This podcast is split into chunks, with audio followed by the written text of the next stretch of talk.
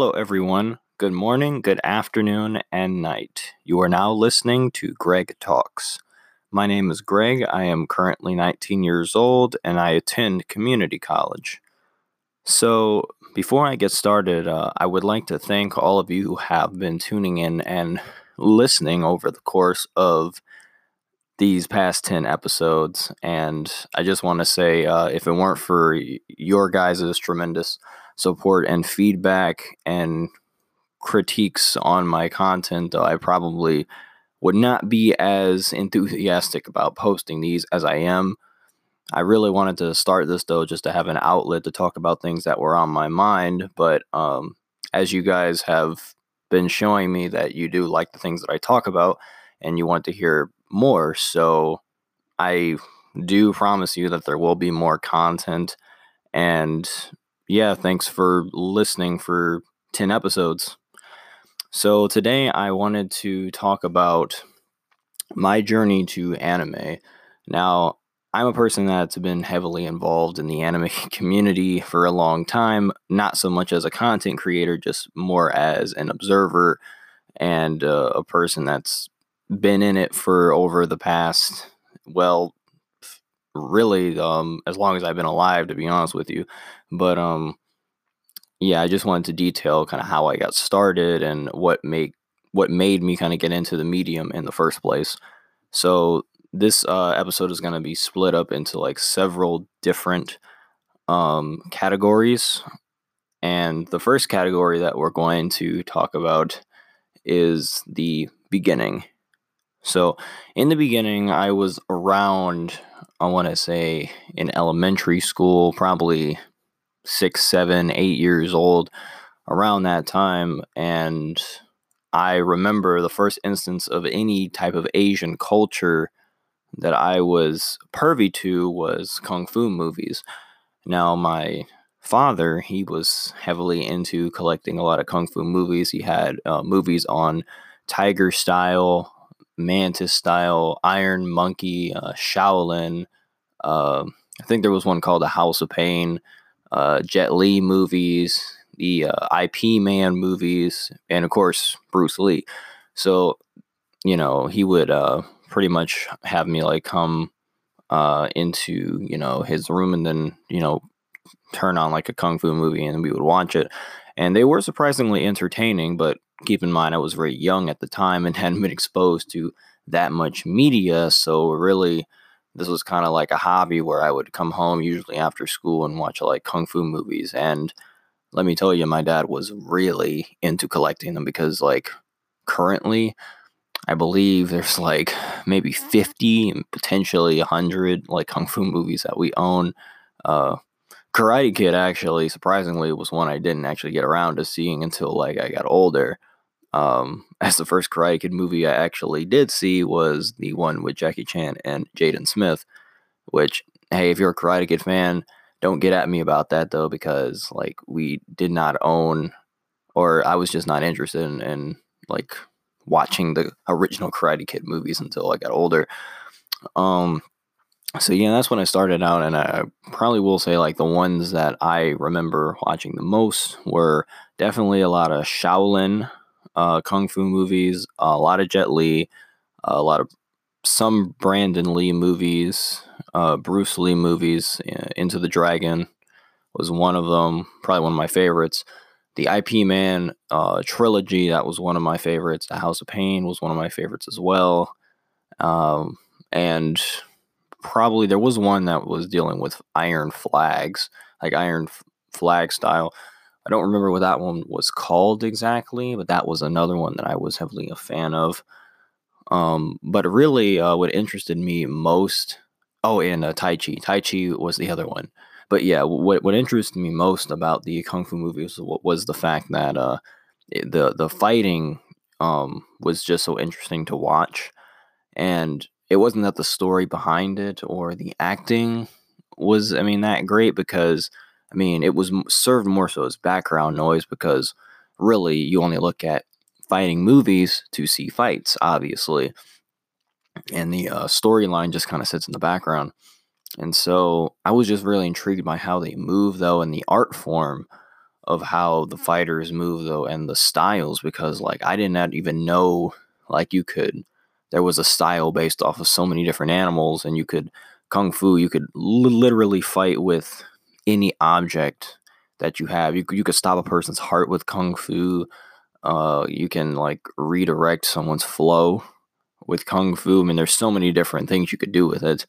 You know the only downside is it takes like maybe three to five years before you can actually become proficient in real life doing any of those moves. Sometimes it could take your entire life because some of them are like lifelong things that you have to dedicate a lot of training to but um, those movies really showcased the first instance of what i would later see on in anime and that was um, like protagonist perseverance to beat their master or just to overcome obstacles.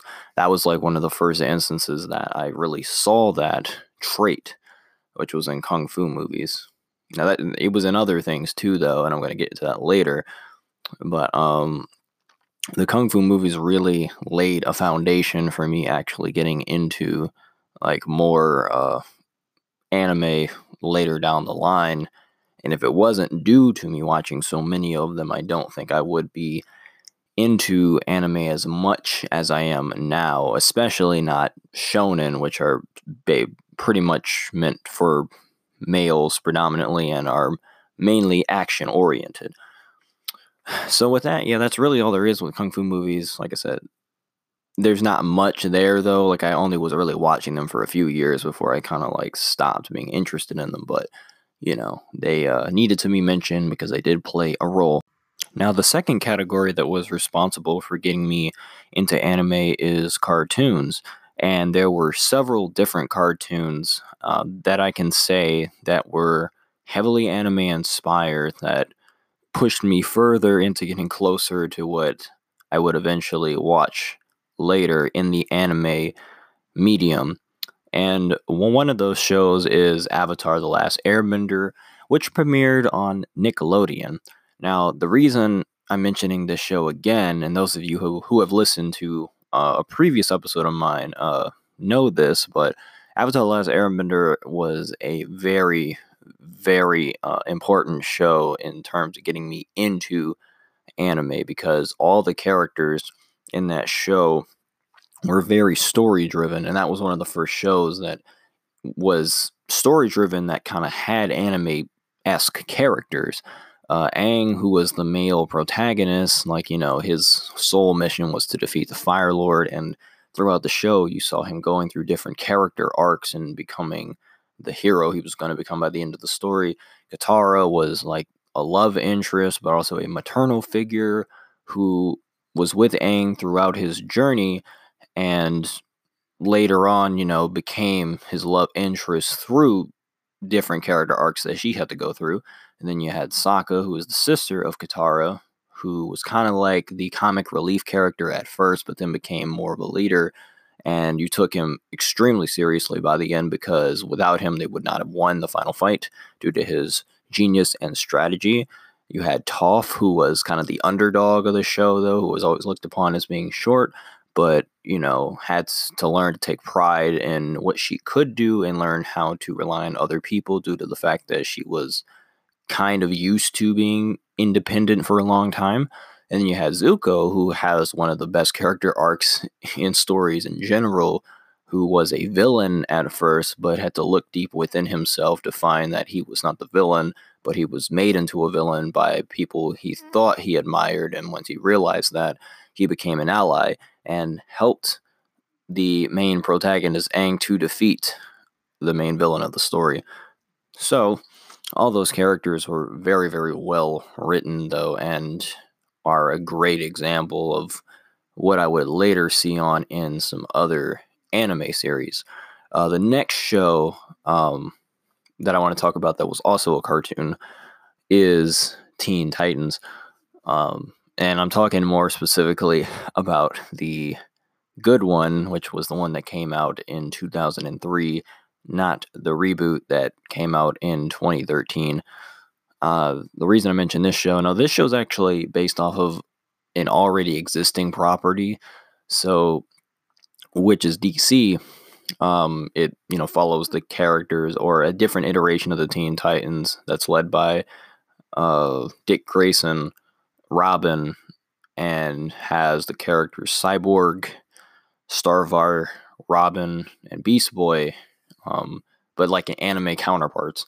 And what makes this show like really good is that it also kind of carries over um, similar themes from Avatar to where it um, kind of has great character arcs. You know, you had Robin who kind of similar to Toph from The Last Airbender. Like Robin pretty much has, you know, been with Batman, but when he gets his own team, he's so concerned with being independent that he a lot of times in a lot of more serious tone episodes forgets that he has a team and goes off and does his own thing. Uh, then you have Robin. No, wait, not Robin. Um, shoot, Raven. I get those two mixed up. They're both birds, but uh, Raven. Um, she's interesting because um, she was one, probably one of the first. I don't know what I think emo emo girl characters. She was one of the first emo girl char- characters that I actually liked. And she wasn't really annoying. She was just kind of minding her own business and reading a book, only to later find, figure out that her past came back to haunt her and she had to basically embrace or not be afraid of her past in order to save her friends. Um, and that was more of a story of, you know, if her friends were really her friends, like, could she rely on her friends to save her, even though it, by her nature she is a demon and demons make people, um, they separate people or they destroy people, though, but her friends were willing to help out even a demon. And when she realized that, she was able to become like a full member of the team officially. Um, she was already a member before, but I mean, like metaphorically, like really joined the, the team as a person. Uh, Starfire was, albeit uh, her development was mostly given to being Robin's main love interest and being a lot of times an airhead. Yeah, I'm gonna admit a Starfire was a bit dumb in some instances, like not dumb dumb, but she wasn't all that smart in a lot of the episodes. So she, um, yeah, was Robin's main love interest though, and I found that very cute though. That was also one of the earliest ships that I had as a kid though. Like I did want Robin and Starfire to get together though because I just thought they worked pretty well. Like Robin compliments Starfire's airheadedness, and Starfire's fun and loving nature compliments Robin's serious tone. So, you know, she also had moments of development though, because she technically was supposed to be ruling over her home planet, but was kicked out due to her sister kind of being a bad child and being jealous of her. So there was a little bit there with Starfire, not as much as I would have liked to see from her in the show, but albeit still an overall good character. Uh, Beast Boy, similar to Sokka, at the beginning of the story was just comic relief and Cyborg. Oh, you could put him in there too, but Cyborg, I'm gonna get to him later. He was a little bit more than that. Uh, but Beast Boy was solely comic relief because every time he was on, he was just crack jokes, um, just really being an ass and a jerk, kind of in the funny way, not in like the bad way, but sometimes in the bad way, but mostly in the in the good way. He was just kind of a jokester a lot of time, and he was the kid of, of the group a lot, and then Cyborg was kind of like his bro. But uh, Beast Boy also, um, he got really good um, when he went through his own kind of arc with um, a character. Uh, what the character's name was? Yeah, Terra.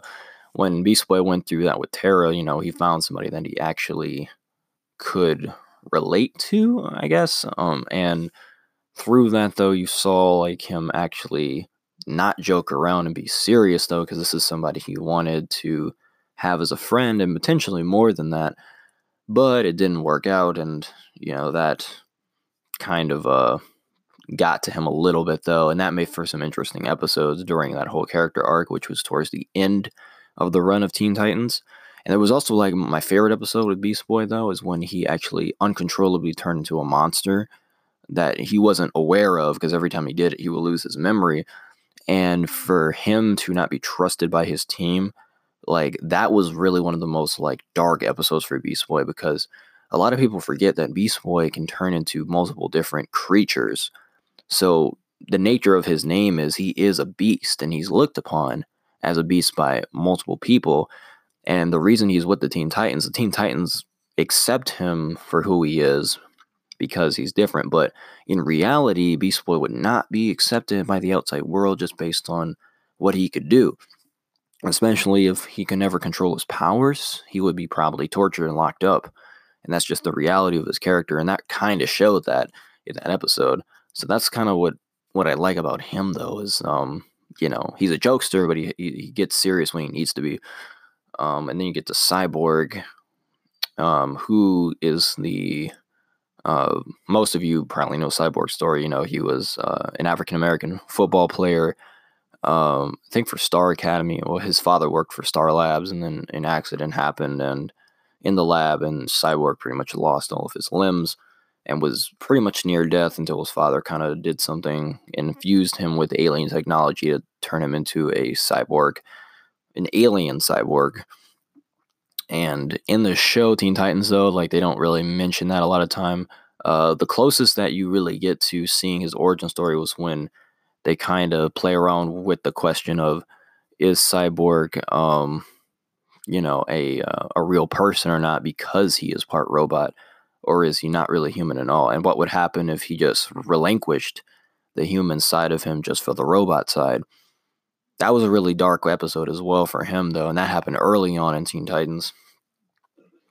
Um, but that really um, showed Cyborg as a person with, you know, similar to Beast Boy, where he's a jokester a lot of the time, but the reality is, in real life, people would not accept Cyborg for who he is, and he he's fine with the Teen Titans because they accept him, you know, for what he is and the circumstances you had to go through. Because really, if you want to be honest, the only normal person on the team is Robin. But Robin, I don't even think you can consider him normal because he's witnessed so many bad people and had to fight a lot of people with Batman. So he's seen the worst in people. So it's like when it comes to the Teen Titans, you know, that's why he, he's a good leader because he can kind of relate a little bit in a sense because he had no parents growing up and you know he couldn't really operate in the real world it'd be hard because he's so used to fighting people so that makes him kind of abnormal in a sense but um yeah cyborg really good character like in the meantime throughout the show he's a he works on cars and stuff and inventions so he's a bit of an inventor and he's kind of the one responsible for creating a lot of the gadgets in the show. He's kind of like the smart one, but not so smart at times, but still pretty darn smart. Um, but yeah, he's he's definitely a likable character as well. And uh, you know, overall, just the the Teen Titans show like was a very well rounded out show. I mean, it didn't like fully finish its run because it was canceled but um, that's also a show that was uh, very important in getting me into anime, though, because you know, like I said, all the characters were anime inspired and went through similar arcs that anime characters would go through, but it was still grounded in enough reality to where I could see myself going through that in real life. Then um, the next cartoon that I watched after that, there was, there's actually a few from this point onward, but um, Kim Possible so, Kim Possible, I will admit, was not a show I was really a big fan of at first because I thought the show was for girls. Because, you know, Kim Possible being a female lead protagonist, I believe that was the first time I saw like a show with a female lead. It wouldn't it wouldn't be the only one, of course, but it would be probably one of the first because other than that show, I mean, there aren't that many examples of female led protagonist shows. I mean, if you want to count uh, My Life as a Teenage Robot, that was probably another one. But, like, there isn't much that comes to mind when it comes to female led shows. So, like, Kim Possible is definitely a unique snowflake in that regard. But what I did like about this show is really the camaraderie between her, between Kim and Ron. Um, this was like another relationship that I highly shipped um, because I thought they complemented each other though. And Ron was like one of the first examples of like he was like um, I don't want to say dense, because he was always aware of his feelings, but he would always kind of hide them because he thought Kim was out of out of his league a lot of times. And I mean, if we're being honest, uh, she kind she kind of is. I mean, if you look at her and then you look at Ron, though, like realistically, I don't know if like Ron would be with Kim in real life, but for the sake of the show, it kind of works because um, Kim is kind of a play on the pretty looking girl in high school because she's essentially a spy. Um, and she goes to like normal high school and stuff though, but in the meantime, like she does spy work. And then Ron kind of gets sucked in because that's her best friend, but Ron is, I think, the only person who knows about it. Um, and hence why he's the main teammate, but he's also like a childhood friend as well. So that's kind of why, you know, he ends up like teaming up with her in like almost every episode. Um, but what I like about it though is that Ron, like, he's really an MVP though, because like if you see him throughout the show, he is like a really good gentleman. Like, yeah, he's a bit stupid at times though, and he does play into the whole like, you know, I'm not really all that smart though, and he just gets into antics a lot of time and gets into trouble, and Kim has to usually save him a lot. But in vice versa, if Kim was in trouble, like Ron would definitely put himself on the line to save Kim, even though he's like a, really a scaredy cat. But you know, he would do it for her because, you know, he cares about her enough to where like he he mans up essentially. So that's what kind of makes Ron a really good character. And then you have Kim. Kim's just cool because, well, she's a spy. Spies are pretty cool. Um, she also doesn't really care to be in the mainstream or trendy things that usual high school girls get into, like cheerleading or you know, like the the girl bully which I think, you know, tried to recruit Kim multiple occasions, but Kim's at like, no, because I don't want to be a jerk just because I look good. That makes no sense. You know, and then she gets ragged on for hanging out with Ron, though. But, he, you know, like, so what? I mean, if they knew what she did outside of school, they wouldn't really be saying that. And it's kind of one of those tropes, like, you know, the character that does something really cool outside of school that will make the bullies really admire them, but she hides them from the fact because she shouldn't have to do that to be considered cool or just like, you know, normal. So that's kind of why I like Kim Possible. Like I said, there's not much to say on the show. It was a good show on Disney Channel. I did not watch every episode. Much like a lot of the other cartoons, I was very sporadic with the show. When it came on, I watched it if it was the only thing on. But moving on to the next show, uh, we have is Yu Gi Oh! Now, Yu-Gi-Oh! Um, specifically, it was more Yu-Gi-Oh! 5Ds, but I did watch the original Yu-Gi-Oh! Um, and I remember like my favorite showing out from that was the the film. Uh, I forgot what the film was called, but it was where Yugi got sucked into his medallion, and he had they had to go through like a maze. I thought that was like a really cool movie though because throughout the show, like he was pretty much intrigued on what was in the amulet, and uh, you know how Yugi, you know how he was able to turn into y- Yami um, from the amulet, though, because there was so many like interesting secrets from that. But uh, I'm not really going to talk about the original Yu-Gi-Oh. I want to talk about Yu-Gi-Oh 5Ds. Now, Yu-Gi-Oh 5Ds was like my kind of show because it had a bomb theme song. Uh, the theme song was like freaking awesome. Um, and it just got you kind of hyped. And they were riding on motorcycles, and they were also, you know, using the little um, cool looking card decks that they had on their hand that just extended. I thought those were really cool, though. I know a lot of hardcore Yu Gi Oh fans were not a fan of Yu Gi Oh 5Ds, but I mean, I beg to differ. That was really cool. Uh, the main character, albeit a little edgy, because he definitely was the definition of an edgy protagonist more so than the previous um, Yu Gi Oh protagonist. Uh, but I still liked him. He was really cool. You know, he was pretty much a bare bones kind of male protagonist um, to where, like, he would save people, a little bit of a hothead at times, though, and a little bit of a lone wolf. I think it was the best word to describe him, but he was definitely a pretty cool character. Um, other than him though, like a lot of the characters in Yu-Gi-Oh! 5Ds were pretty well developed. Like I ended up liking a lot of a lot of the first season and second season characters are probably my favorites. Towards the end, I'm not gonna lie, I kind of stopped watching the show because I don't even know if it stayed on air that long. I don't think it did, but um, I watched it while it was on air for like the first two seasons every day. It was cool. Um, don't got a lot to say about it though, but it, it was also another thing that pushed me further towards anime. And I think it was considered an anime, but I looked at it as a cartoon still. And then the last cartoon I'm going to talk about is Sonic XD. Now, Sonic XD was pretty much, let's just say, if Sonic was an anime and if there was a male protagonist in it, that's really what Sonic XD is. So you you got Sonic, you got Tails, Knuckles, Cream, Charmy, the Chaotix. Well, Charmy Charmy is in the Chaotix, but the Chaotix characters, um, and mostly a few original Sonic characters though, and then you got Eggman, and then you got some human characters. So essentially, Sonic crashes on Earth.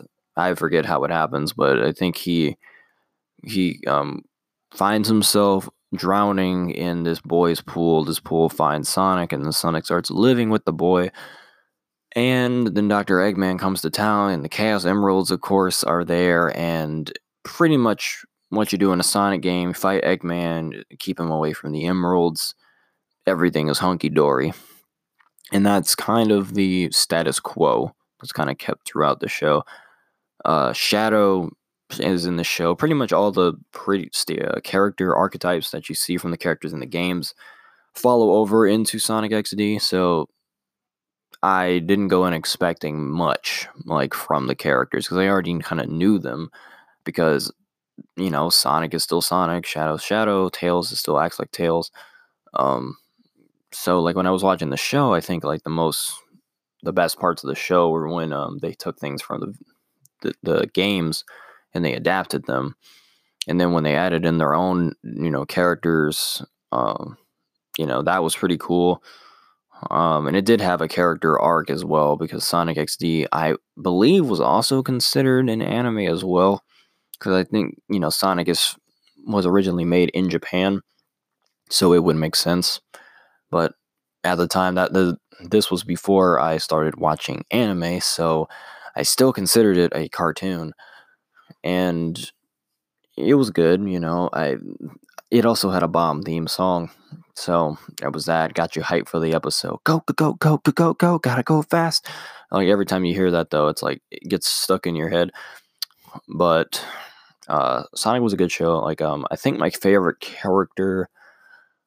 Uh, I mean, I think it was Tails because Tails had like a like a love like it was kind of like an arc towards the end of the show where they were battling these aliens in space, and you saw Supersonic and Super Shadow like fight them, uh, kind of like they did in a Sonic Adventure 2. If you if you've ever played that game, um, so that was really awesome. And other than that, I don't have much else to say on Sonic XD. Like I said, it was one of those shows that was just kind of in the interim period before I really got into like the main anime series, which I'm going to talk about next. And that series is Naruto. Well, actually, not Naruto, but Dragon Ball Z. So, um, my how I got into Dragon Ball Z was pretty interesting. So, the first instance of me getting into it was I went to Best Buy one day and I already kind of knew about Dragon Ball because I was watching like the episodes on my 2007 HP laptop. Yes, it's very old. Um, I don't use it anymore, but it is a kind of considered a relic now. But there's a lot of history on it. Um, me watching anime.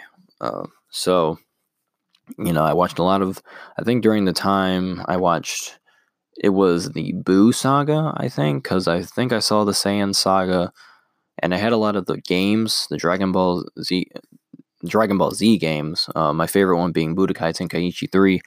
Debate that with me if you want, but that's still considered one of the best Dragon Ball Z games of all time, and that was on the Wii. So, I uh, played that, and, and then like I said, I went to Best Buy and I saw like uh, the Boo Saga, and I bought the uh, two sets of the Boo Saga. I think the I bought like the beginning of it and then the towards the end of it as well. You know, and that's all I knew about Dragon Ball. I mean, like I said, I already knew the Saiyan Saga and I knew a little bit from the Cell Saga, but the Cell Saga I saw mostly on my computer because they weren't showing the Cell Saga on TV um, at the time. So that was the only way I could watch it. And I'm really glad people, you know, the, the copyright system on YouTube had not been established yet. So that means you can upload like episodes from anime and stuff without really getting caught. And um, that's what I watched mainly for a long time. Uh, then I bought the volumes, and then I also bought a few movies. And my favorite movie, like after that, was um, my favorite fights were probably the Broly versus Teen Gohan, not Teen Gohan, but Adult Gohan Super Saiyan 2 fight. That fight was gruesome, but it was amazing. And then the fight between, of course, um, Cell and Teen Gohan, still one of my favorite fights in Dragon Ball Z. And then the fight with Adult Ultimate Gohan and Super Boo, another one of my favorite fights. As you can see, Gohan permeates through a lot of my love of Dragon Ball, and for good reason because he's a lot of people's favorite character. But the whole span of him be- between the fight between, or no, the the beginning of the Cell Saga. No, no, really. Oh, okay, yeah. The beginning of the Cell Saga Gohan all the way up until the Super Boo versus Ultimate Gohan fight. Throughout that whole span, like Dragon Ball was like fire for me. Like that's that's my the best like run for Dragon Ball. Um, as far as like the Saiyan Saga, Saiyan Saga was amazing too. Um, standout fight from that, obviously Gohan. I mean Goku versus Vegeta, version one. Evil Vegeta, still the best fight uh, hands down. I don't think it's better than the Teen Gohan fight, but it's pretty close in number. Um, yeah, you know, Dragon Ball was really cool. Um, definitely like Gohan was probably was my favorite character from Z. Uh, definitely liked Videl. Um, Vegeta is up there as well. Goku's kind of on the lower end because he's just not not really a character that. I mean, I like him as the main character, but that's about it. Um, not much development with him. You know, I'd have to go back and watch Dragon Ball to see if I actually like Goku before he became like super strong. Uh, another character I think I was a fan of was uh, Piccolo. Piccolo was definitely a favorite of mine, only because he was integral to Gohan's development. So out of those three, um, and then you got Gotenks and Chi Chi and Bulma. Oh god, but I mean Bulma was cool, but like I did not like Bulma. I thought Bulma was really annoying at the beginning of Z though, and I'm glad she took a back seat towards the latter half of the of the show. So yeah, that's really uh that's really all there is with Dragon Ball Z though. Like I said, that was that was really my first um like real anime that I became a fan of. Um, I know like people are gonna count like Sonic XD and Yu Gi Oh are animes. Well, to me they're not. And if, before you say Pokemon, I didn't watch Pokemon. Uh, I saw a few episodes of Pokemon, but it wasn't like what really got me into it. I will say, dry like those cartoons that I mentioned before, and you know Dragon Ball, um, probably the most important shows that really got me into the medium.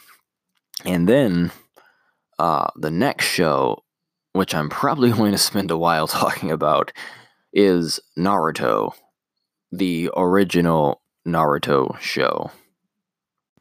Now, Naruto was hands down like probably like the anime that was responsible for me being a fan of anime in the first place.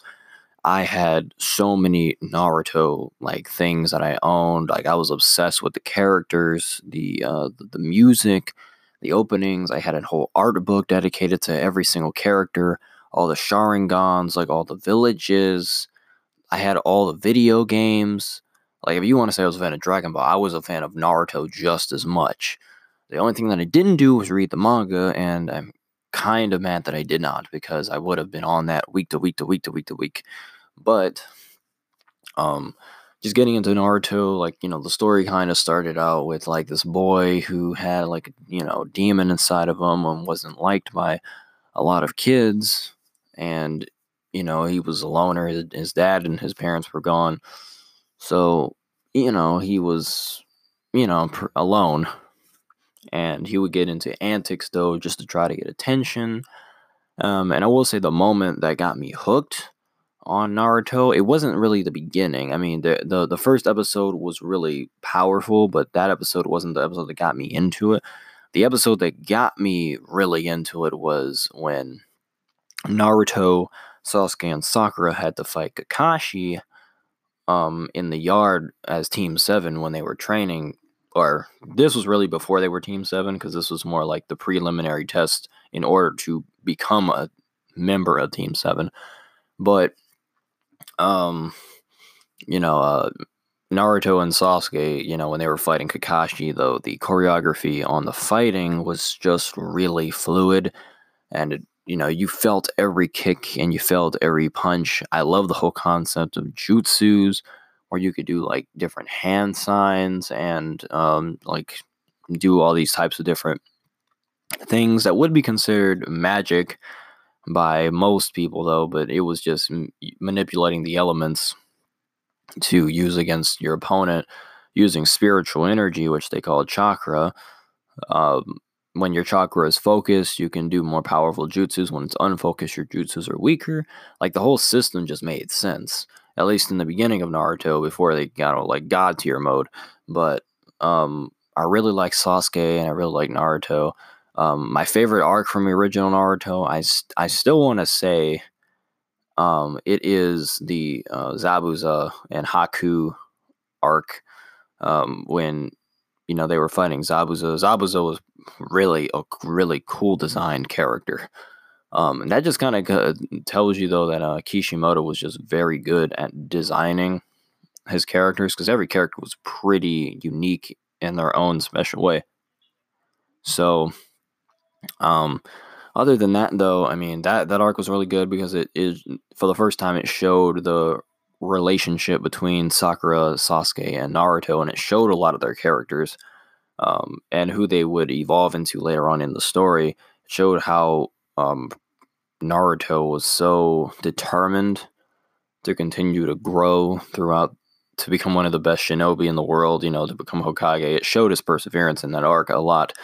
Um, and his um, ability to still win in the end despite his um, circumstances, despite him being weak, he still f- found a way to win.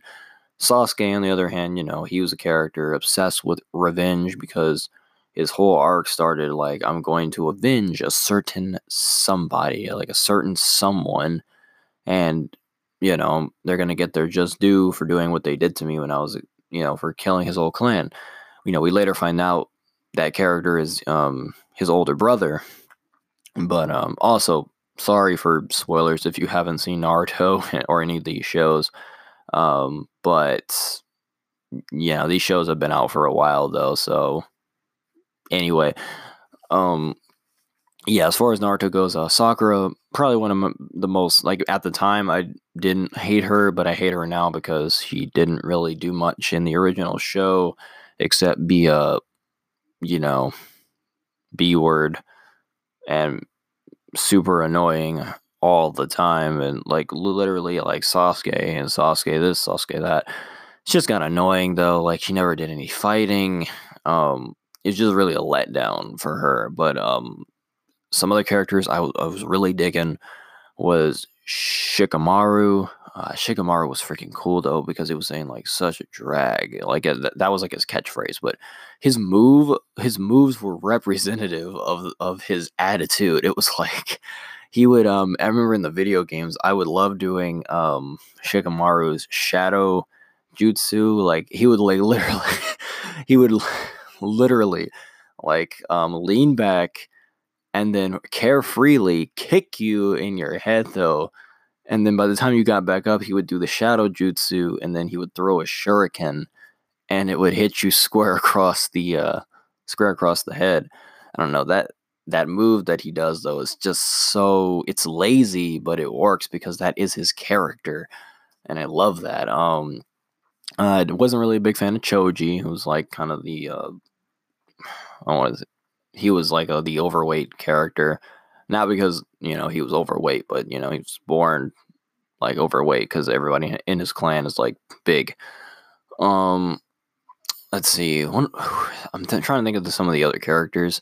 Gaara was a fan. He was a favorite of mine. Like, um, easily one of the best. I don't, I don't even want to say he's a villain because, um, he was like the end. He was an antagonist for a little bit, but he wasn't like evil. So, but he was really good. I love like his sand jutsu. Sand coffin was a move that I used in the game so much because I love that move. Like sand coffin, like uh, that was just a really cool move to me. Uh, then you got uh Rock Lee. Rock Lee was another cool character. Um, everybody knows that has watched Naruto that the Gaara versus Rock Lee fight is one of the best fights in the original show. Um, Rock Lee was very representative of another character, Perseverance, and because I saw like all the all those kung fu movies in the past, you know, Rock Lee immediately reminded me of Bruce Lee, obviously, and later found out that's the character he was inspired off of. And you know, he worked hard though, and his moves are really interesting because like I say, each character's move set is representative of their character of their character traits. So you know, Rock Lee would do the flying lotus, and then he would like wrap you in this in these bandages that were around his arm, shoot you up in the air with his kick, and then just like pound you down. And then uh, he would do, I think it was called Premier, Lo- uh, Premier, Lo- Premier Lotus and that move was when he would like open up all the eight gates. And that was another move I would freaking spam to death though, because I would say like unlock eight gates, boom, and then his he would just go like not Super Saiyan, but like Super Saiyan, and he would just like pound you at super fast speeds throughout the air though, and then just do Premier Lotus, and then just pound you into the ground so hard. There was so much satisfaction when he did that to Gaara, and it gave me the same satisfaction to do that to my younger brother when I was playing the games against him. So, you know, there was that. And, you know, um, let's see, some of the other character arcs throughout the story. Um, Orochimaru was one of the most creepiest villains I had seen in any show up until that point because Orochimaru was like a snake, and all his jutsus were based around snakes and venom. And but it was due to Orochimaru that gave birth to another version of Sasuke that I really like, and that is the curse mark Sasuke. Now, the curse mark that Sasuke got when Orochimaru bit him during the Chunin exams arc, which was another arc, um, that was also a really good arc in the story. But when he got bit, it was like an overarching thing throughout to where um, Sasuke would have like these lapses to where the curse mark would expand across his face and it would give him like enormous amounts of power, but he didn't have control of the mark and the mark would cause him like a lot of pain. So what Kakashi did, which was his, you know, teacher and the leader of Team 7, he would put like a uh, a hold or a, a seal on it to keep it at bay so it wouldn't like it would allow Sasuke to keep control of it, but it would keep it from spreading any further. So later on throughout that yeah so later on throughout that whole ordeal um, at the end of the story you know sasuke ends up fighting naruto. And you know at this point um, sasuke was like look bro i'm not getting stronger than you so how in the world do you think i'm going to be able to compete with my brother? Because remember sasuke's whole goal is to you know kill the person that you know destroyed his entire clan. So the only way in his mind for him to do that is for him to leave and go with Orochimaru. And like eh, you know what I'm saying, it sounds dumb, but if you really think about it, Sasuke was like, if I stay with you knuckleheads at the Leaf Village, I would never get stronger. And the reality of the situation is, I don't know if that's entirely true, but at the same time, I don't think Sasuke would have gotten as strong as he did become if he did not leave the Leaf Village.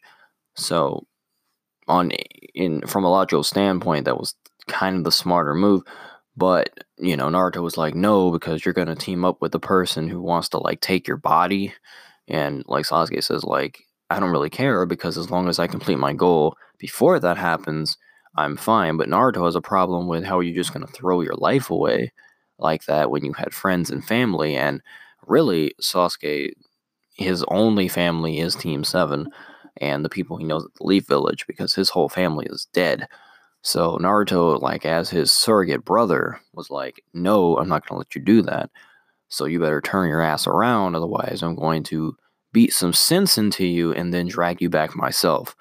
And that's pretty much word for word what Naruto's banter was to Sasuke. Um, yeah, we all know in real life that would not work, and if he did do that, he would be going to jail. So um, Naruto and Sasuke fight, and then that leads mm-hmm. to one of the best fights in the entire series. Like I said, you can debate that with me, but let me tell you, that fight was amazing, and I didn't get to see the whole fight on TV, so I ended up watching it online, the full fight, and it was really, really good you know, throughout. And, you know, they used like all the jutsus they learned up until that point, though. And then towards the end of the fight, Naruto turns into his like beast form and then just starts to annihilate Sasuke. But then Sasuke unleashes his curse mark fully, having full control over it, and he grows like these gigantic hand wings. And I'm kind of mad I don't have that art book anymore because there was like a lot of nice pictures with Sasuke and like the full on curse mark form and uh, Naruto in his full on uh, Nine Tails, well, at least one tail Nine Tails form, and them just going at it. Um, Naruto, of course, had the Rasengan um, that he would, you know, whip out throughout the show, not just in the final fight, but um, the Rasengan was kind of like his go to move. And then you had uh, Sasuke with the Chidori kind of move. And Ch- Chidori is like a lightning based uh, attack. If you ever played the games, um, if you've seen Kakashi's lightning blade, which was also another iteration of a lightning based ju- jutsu, um, Kakashi would like fly around and then freaking just strike you through the heart with the lightning blade. Um, Sasuke took that move and instead of just doing all the other acrobatics that Kakashi did, Sasuke would just literally garner up all the electrical energy within the air and just pound, just like hit your heart. And in some cases, go through you if you're not strong enough to take the full on brunt of the lightning. And most times, he does go through his opponents because he's Sasuke. So, you know, they did that and they clashed, though, and, you know, that fight ended up destroying the entire, like, location where they were. It was also an emotional fight though, because up until this point, like, you know, you don't want Sasuke to leave though, and you kind of are rooting for Naruto to bring him back, but you know Naruto is not strong enough to bring Sasuke back. So, how does Kishimoto do it? Um, he makes Sasuke win the fight barely, and he makes uh, Naruto lose. But um, he decides to not let Sasuke kill Naruto, as Sasuke says, like, you know, I want to kill you, but you know, you're still he considers Naruto a brother, so it's like I don't want to kill you. Um, so I don't even want to say it was showing him mercy. It's just like he didn't want to kill his his only friend slash brother, essentially, or you know, have him or to lose a brother again. He didn't want to go through that, so he just let Naruto stay passed out, and he let you know Naruto like scratch his headband and his he dropped his headband in the water right next to Naruto and then he just left. And then that leads into Naruto Shippuden and that is um another show.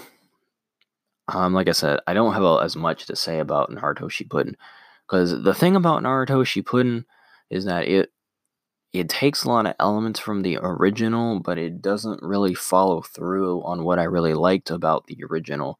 The show becomes super super power level based, and that means what I mean by power level based is if you remember like in Dragon Ball, like towards the end of Dragon Ball Z, it, it just became like one Super Saiyan transformation to another, and then Super Saiyan 3 eventually came along. It was just Goku powering up essentially, and that's what Naruto Shippuden became.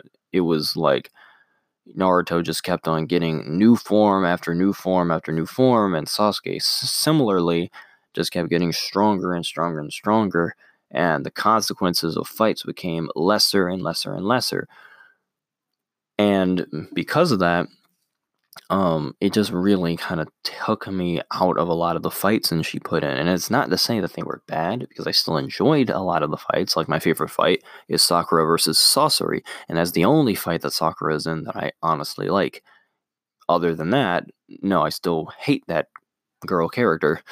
but um, all the characters, it was cool to see them older. I mean, they still retained all their traits. Um, but like Naruto, like I said, you know, he became like stronger and stronger. And I think like the best fight in the show before the end of the show was like Naruto versus Pain. But even that, like, I don't really. I mean, I think the fight is amazing, but I don't think that's my favorite fight. I will still give the Sasori versus Sakura fight is one of my favorites, and um, another part of the show that happened in the beginning of Naruto 2 or Naruto Shippuden um, was when Gaara was um, taken out by um, I forgot what his name was, but he's the guy that makes like claymation bombs, like he makes bombs out of clay. And he, you know, he killed Gaara, and Gaara became the Kazekage, which is the Hokage of the Sand Village at that time. And you know, to see him beaten like that, that was also pretty sad though, because I think he Gaara did get the um the Jinchuriki, which was the demon that was inside of him, sucked out because of that, and he almost did die though, and you know, Naruto found a way to save him. So that was like kind of nice though to see like Gaara and Naruto kind of come around full circle. Um, again, you know, that was kind of pretty cool. Um, and then yeah, later on, I think another standout show, or not not show, but another standout scene from the uh, you know uh, Naruto Shippuden was the fight between Sasuke and Itachi. Now, the only reason I was really hyped for this fight was because I was waiting to see um, a rematch between uh, Sasuke and Itachi because I didn't mention it, but there was a fight that they had in the original where like Sasuke was wrecked as a kid, but that was when he didn't have a lot of power. Now he was a lot stronger, and there was no way that he wasn't going to lose because he had gained so much power, and he still had the curse mark at this time. So this fight was going to get really good really fast. And I love the banter. Like they, uh, Sasuke was telling like Itachi at the beginning. Sasuke says, "Enough with the bull. Enough with the bull crap. Like I'm here to kill you. Just tell me what I want to know." And look, we're good, and I'm gonna own you, and you're gonna die. And that's literally what he told his brother. And the brother said, "Fine, you can try and kill me if you can." so, and that's how how they started fighting, though, and it was intense. I think that fight is still up on YouTube too, but that fight was really really cool because Sasuke's pulling out all the stops. You know, you got the uh, the normal martial arts, got the weapon shurikens you got all the the new advanced levels of Chidori he can do now, and then you have the curse mark. Um, at the end of the fight, though, the curse mark was taken out of him by like Itachi, um, and then Itachi was about to win the fight, um, but then you had uh, you know Itachi tell Sasuke that um, you know I was doing this all to save you essentially from uh, from yourself, from your hate. You know, I set you up so you could become stronger but in the end, I was going to die regardless, saving you because, you know, Itachi, you know, he did what he did for a reason. He wasn't really a bad brother. He Sasuke just didn't know. And he knew Sasuke was going to hate him for it, but, you know, he had to in order to make him strong enough to survive against Orochimaru. And, you know, after he sucked it out of him, no, Itachi, he died. You know, and that was and um and that was probably like one of the last fights in the show besides like the last one that I uh, honestly enjoyed uh you know, of course, it was the war arc and Neji's death and stuff. But the war arc, like I said, didn't really do it for me. It was just okay to see all the characters come back. But you know, overall, uh, I've went on long enough about Naruto. I think, but that just goes to show you, like, you know, between the shows Naruto, Dragon Ball Z, Kim Possible, Sonic X, Yu Gi Oh! 5Ds, Avatar The Last Airbender, and a lot of the Shaolin Kung Fu movies. Just looking back through all that, though, I'm super glad I kind of have that as a background because I would not be as artistically driven or as creatively driven had I not been introduced to anime or seen the shows that led me into getting into it in the first place. So, you know, I definitely got to thank all the creators that made all those shows because, like, without them, I would not be talking about them today and I would probably be in a completely different thing. I would probably be more into books, most likely, if I didn't get into anime. I will say that. But even though I do like books, but I would probably be more into them. But yeah, um, anime is still awesome. Uh, I definitely hope that you go check out some of the shows that I mentioned. I mean, they're not on TV anymore, a lot of them, but you could probably still find them on streaming services and YouTube um, if they're not blocked.